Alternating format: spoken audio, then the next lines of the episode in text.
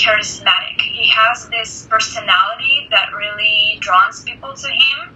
Um, he he's polite. I can say he's polite. He he doesn't try to be something who he's not, and he tries to just explain the situation as well as possible.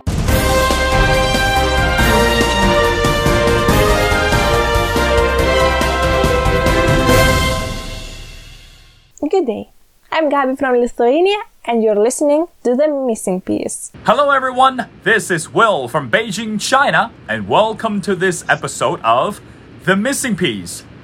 Israelis head to the polls recently for the fourth time in two years, hoping to break a seemingly endless cycle of election and a political deadlock that has left the country without a national budget during the pandemic.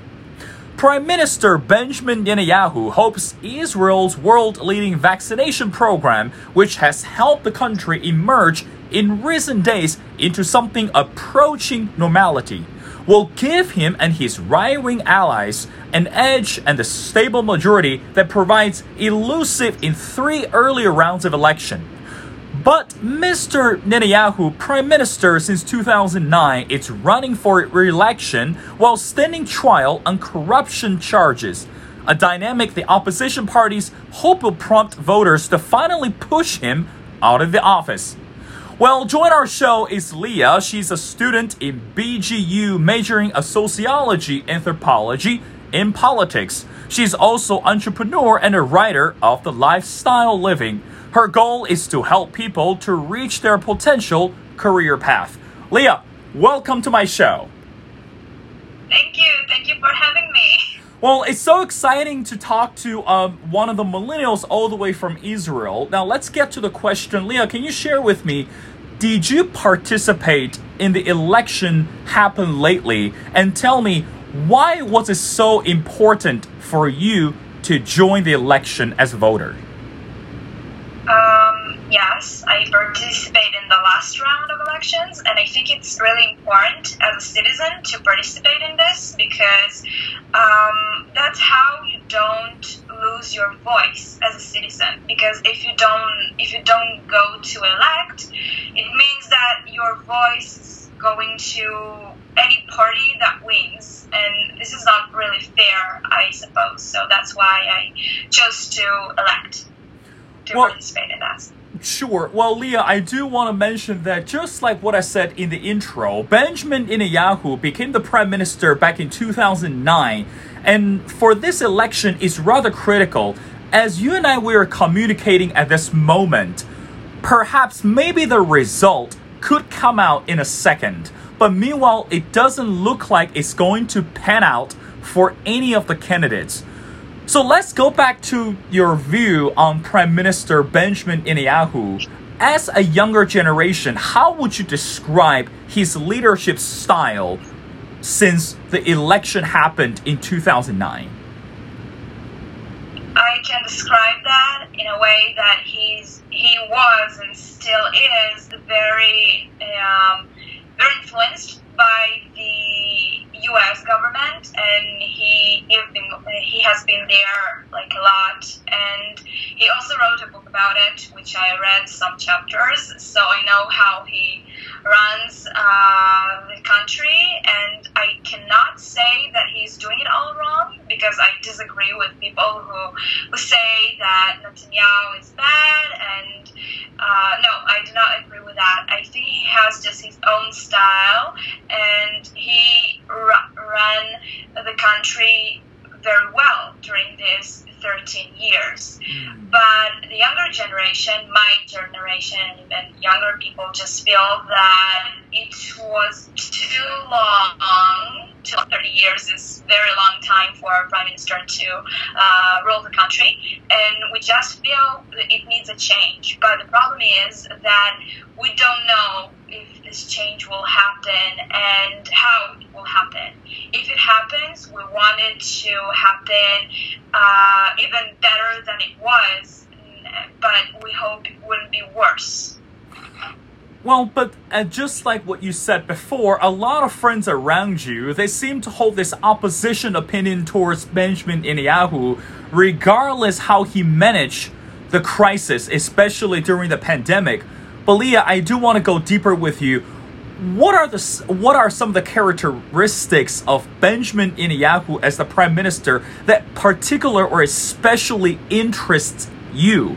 Because we know that the younger generations across the world actually rising on this unstoppable speed, and a lot more leaders actually believe if we just actively engage with the younger generations, you are the people who can actually change or even make the impossible become reality. So again, the question back to you, Leah, is why do you think Benjamin Netanyahu is so quote-unquote appealing or even more attractive to you as a citizen? I guess because he's charismatic. He has this personality that really draws people to him. Um, he he's polite. I can say he's polite. He he doesn't try to be something who he's not, and he tries to just explain the situation as well as possible. Of course, he doesn't have the whole answers. I think no politician has this uh, this this knowledge, but he, I think, he still does the best, uh, especially when he wants. He always wanted peace, and he one of his values is peace, and he didn't uh, bring the country to any war. If it's not necessary, but if it was, so okay, we, we needed to go for that war and fight, but if it wasn't necessary, so he always preferred peace, um, and that, and this is one of his characteristics that really um, drawn me and I guess other people. Okay, well, Leah, again, you are as someone who's in this university and um, in Israel, and of course that. As I mentioned before, you're also an entrepreneur. And but right now, let's talk about the local economy. And since the year of twenty twenty, pandemic, coronavirus absolutely changed the entire world. And um, um, multiple during the multiple occasions that we saw and we heard Prime Minister uh, uh, uh, Netanyahu came out to support this vaccination programs. And also a lot more people um, have this biased opinions to say the vaccination programs only help with the people who are who have the Jewish background, which of course he completely debunked that argument. Now, from your perspective, can you talk about the effectiveness of the vaccination in Israel, and also how would you describe the pandemic today? Um, okay, so let's start from the beginning because it has such a story. Before, when the pandemic was just in the beginning, nobody knew how to address this, and it was as new as in every country in the world. And um, I think Israel didn't have didn't have uh, didn't have the best um, the best system because mm. we didn't really handle it the way we, we should have. Uh, I know that countries like Iceland, so they addressed it immediately. They responded immediately to the situation, but Israel didn't. Um, we we thought that this case was pretty far from Israel, that it's somewhere abroad, and it wouldn't come to us, but it came. And then we, we needed to address the situation by locking down, down the whole country, like three or four times at least. Um, which was pretty frustrating to people out there, to every uh, young person who was working, especially waitressing, because lots of students like me are, not everyone is entrepreneur, but uh, but other students are are uh, uh, trying to be trying to get internships or just trying to waitress and saving money for uh, the following years in uni. And um, it, it was a struggle. It, it was a struggle for some students, and uh, psychologically, um, in, in many ways, even physically sometimes. Mm. So for me, I can say that luckily, because I'm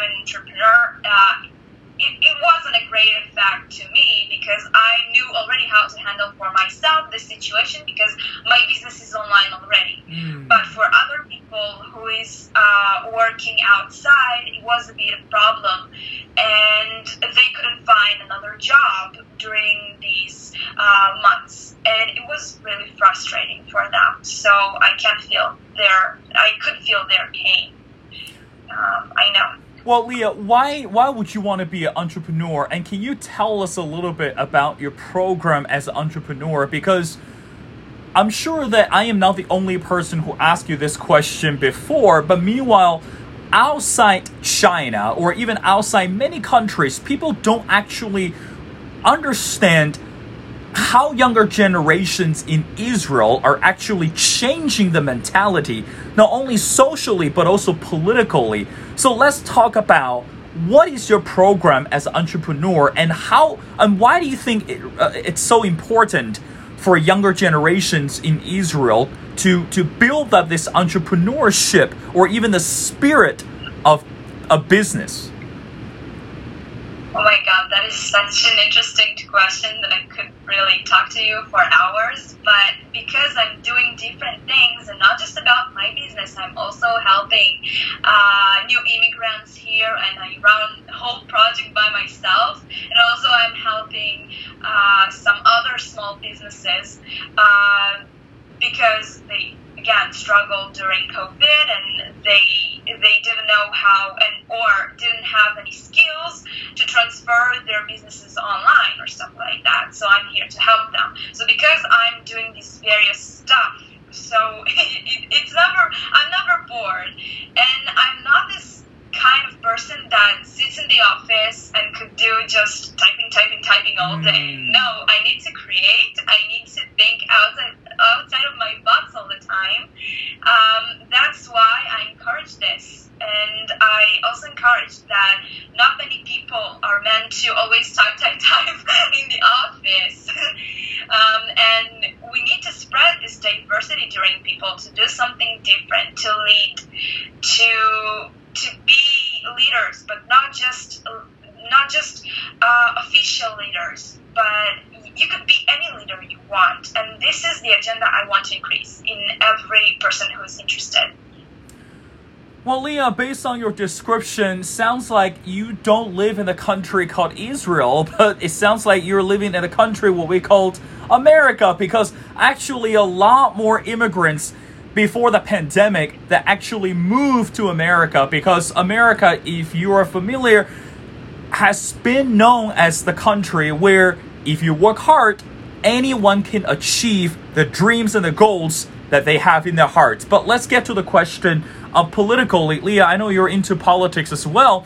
Since Benjamin Netanyahu took office, the relationship between Israel and Iran has been very much what we said unpredictable. And also Benjamin Netanyahu, he was invited by the former U S President Donald Trump to the White House on, uh, during many different occasions. Now, from your perspective, how threatening the situation of Iran to Israel today? And what is your take on the approach Uh, uh, on the uh, uh, management style for Benjamin Netanyahu handle the relationship between Israel and Iran? Um, as I mentioned, I think he does it. He does it pretty well, because it's very tricky to handle this negotiation between these these countries to Israel. It was always uh, pro- a problem, and because of Netanyahu, I think. Um, It's it's more possible than ever. Um, so yeah, I, I really appreciate his work uh, in there, um, and we and he always thinks str- strategically. You know what I mean? Mm-hmm. He always knows his uh, steps forward, and he knows how to act towards uh, every action he takes. And uh, there are many, many, many, many, many. Uh, circumstances that he needs to deal with, and with other leaders, and it's not always easy, but he still does that. And yeah, I, I just I think I appreciate his work anyway. And and what about the relationship between Israel and Iran? What is your take on this one?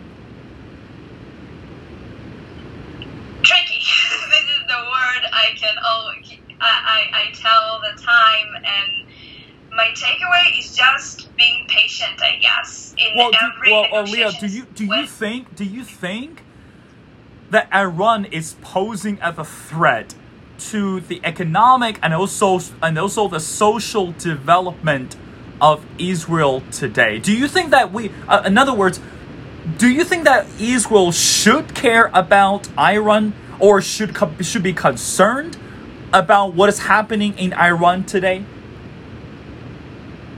Mm, that's a very challenging question. Um, I think, well, Israel is still not a government as the U S, so we don't have these, um, we don't have a lot of things to offer, I guess, as the U S. So that's why Israel wants in some way to help or intervene in this country. So we need we need to collaborate with another country in order to do this, because Israel couldn't do just by herself, because mm. I think it's impossible. And I think not, and also if I'm talking about the U S or any other big country, they always need help or support from other countries, because we need this partnership, and Israel is one of the smallest countries I know. So um, I think that if Israel tries to in some way help or intervene, or I don't know what to do, because we still have issues in our own country, and I always think that the leader needs to always think of his residents before he thinks um, about others. Um, but um, Netanyahu it, kind of did uh, something like that. He always, he cares about his residents, but he also cares what happens outside of the country. And he tries to prevent external wars, not just internal wars, but also external wars. Um, especially with all the threatening and stuff like that. So he always, again, he's always about peace. And if he knows how to do it, it's always about negotiation and being charismatic. Um, this is how he usually does that. And yeah, I think uh, from my perspective, we couldn't deal with it alone. Mm. We need partnership. Well, Leah, let's get to the next question, which I'm very interested, and I'm sure a majority of my listeners and viewers, they are very much passionate about it. Talk about Christian faith. We know that whenever Benjamin Netanyahu um, travel, or especially to America, he heavily emphasizes on this Christian value, because we know that Israel, in from this biblical perspective, it's rather important and significant. Now, you, again, as a younger generation, how important it is for a leader today to continue to appreciate and acknowledge the Christian value or the biblical value of Israel today? Mm, you mean just p- particularly Christian, or like any religion, because we have so many? Well, uh, just in general. Again, I don't, I don't, because people wouldn't think about Israel today as a secular country or as a secular uh, state, but it's so important that for a leader, especially this contemporary leader, to think about this nation as, um, or you can either you called it Christian faith, or you called it uh, multi um, uh, cultural, uh, uh, religious. Um, country, however you want to uh, coin it, but again, it, how important it is for the leader to acknowledge the historical Christian value or the historical evidence. Mm-hmm. I think it's it's pretty important to to know the history and also value it, but not in a way that it dictates us. Mm. Because what happens in Israel, as far as I can see, because we have so many really Christians and Muslims, Jewish, Christians, you name it. um, and we always trying to, um, to, to not also, not just acknowledge it, every religion, but also act by it. And it's not always possible to always uh, try to be in the middle, because there's no middle in Israel in that. And, um, we always try to not having conflicts about it, but it's like impossible. Um, and And yes, if if religion wouldn't dictate Israel, I think so many things would change. You now, what I can see is that only in the northern part you have transportation, and but in the south, for example, you don't. In in uh, Fridays and Saturdays, um, if you. For example, if you uh, want to, for example, in Yom Kippur, we have this uh, this day off that nobody drives, but that's that's okay. But um, sometimes what happens in valleys, for example, or it's just a tiny example, but sometimes they force you to um, to keep this. Um, that's why we have all these diverse families or people around. So I think if we wouldn't be as religious as today, uh, many things would change. And also about marriage, I could say that if we wouldn't have this, uh, in Hebrew it calls Rabbanut, which means that only uh, in that in that uh, particular um, in that particular organization you could get married and have your, let's call, certificate. Other way, you couldn't get married in Israel, just by the Rabbanut. Um, so that's my opinion about it, I guess. Okay, Leah, I know you're fairly very busy as a student and also as an entrepreneur, but I only got two more questions before letting you go. The next question, let's go back to the election. Again, Leah, at this moment, you and I were talking. In a minute, or maybe within a couple hours, the election result could come out and which could change the destiny of the country. But let's just say you as a voter, since you participated in the last election, for this one, what are you hoping some of the new changes in the under the new administration, if anyone were to be the next leader?